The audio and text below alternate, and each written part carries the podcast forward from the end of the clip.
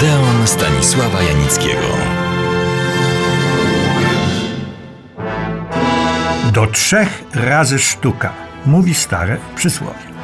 Chyba przejąłem je na serio do siebie, bo po raz trzeci podejmuję, fascynujący zresztą, temat. Największe supergiganty lub superprodukcje w historii kina. Zakończę swoją opowieść na przełomie lat 70. i 80., bo mniej więcej wtedy kończy się dla mnie historia kina. Dla najmłodszych czy młodych widzów i ten okres jawi się jako prehistoryczny trzeciorzęd. No cóż, granica między starym a współczesnym kinem nieustannie się przesuwa. O początkach powojennego filmu, opartego na Biblii i czasach rzymskich już mówiłem.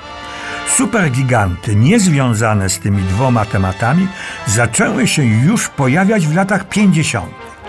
Pierwszy supergigant pod jakże znamiennym tytułem Największe widowisko świata ujrzał światło ekranów, jak to zwykło się wtedy mawiać, już w roku 1952.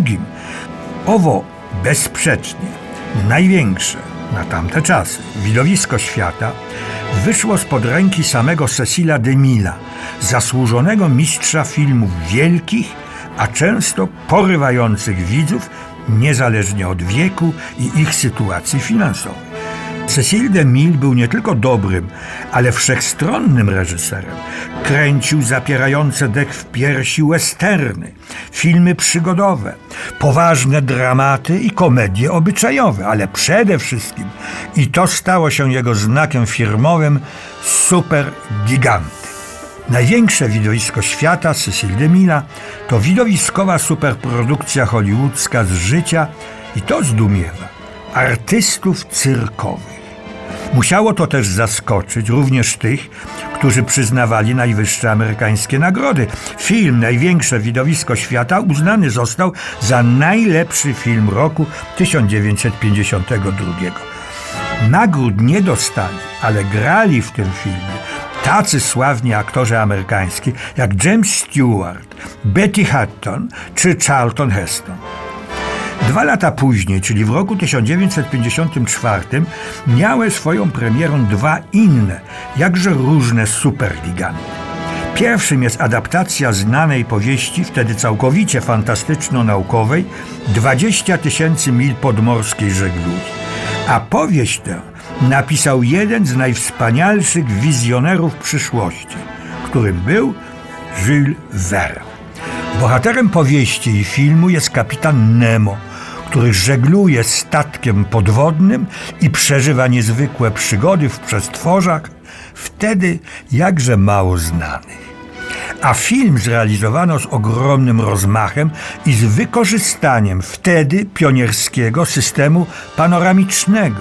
Nic więc dziwnego, że Oscarami nagrodzono zarówno scenografię, jak i efekty specjalne. Kto to cudo wyczarował? Richard Fleischer, kompletnie dziś zapomniany. Kim był i czego on nie robił? Ale o tym opowiem w następnym sezonie Odeonu. Życiorys na porządny, wcale nie głupi serial. I trzeci, tuż powojenny supergigant. W 80 dni dookoła świata z 1956 roku.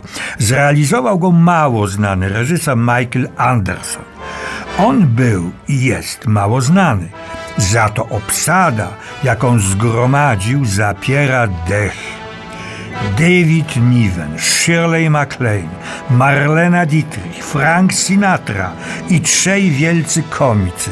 Legendarny Buster Keaton, może mniej legendarny, ale też świetny i niezwykle popularny Fernandel oraz Cantinflas, mało u nas znany, ale uwielbiany w krajach hiszpańskojęzycznych. Śpiewał, tańczył, był klaunem cyrkowym i akrobatą, no i charakterystycznym aktorem komediowym.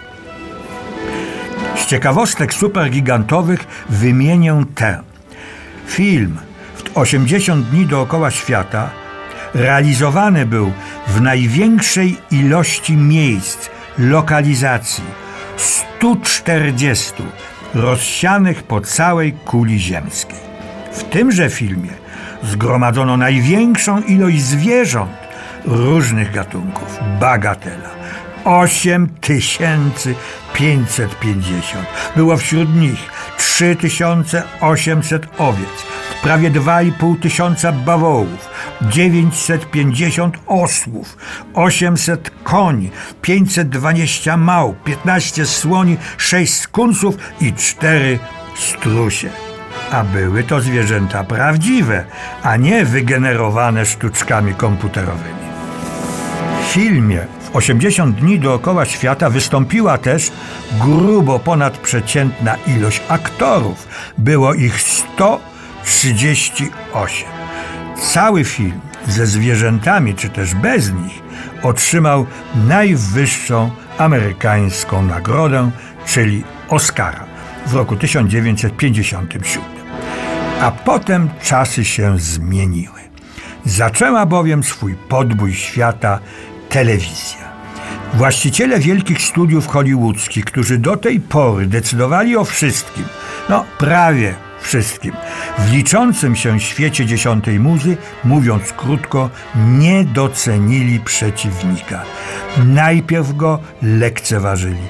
Kiedy zorientowali się jednak, że to konkurent poważny, zaczęli robić dobrą minę do złej gry. Wchodzić z wrogiem, bo był to wtedy wróg i to groźny, w najrozmaitsze układy organizacyjno-personalne. I z tej symbiozo walki zaczęły powstawać filmy, których nikt się nie spodziewał. Filmy wartościowe, czasami wręcz pionierskie, choć dziś już przeważnie zapomniane.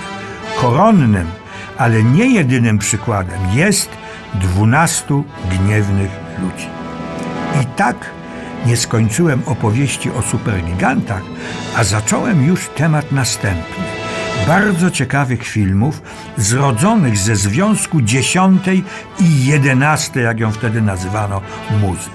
Ale o tym już w nowym sezonie naszego Odeonu.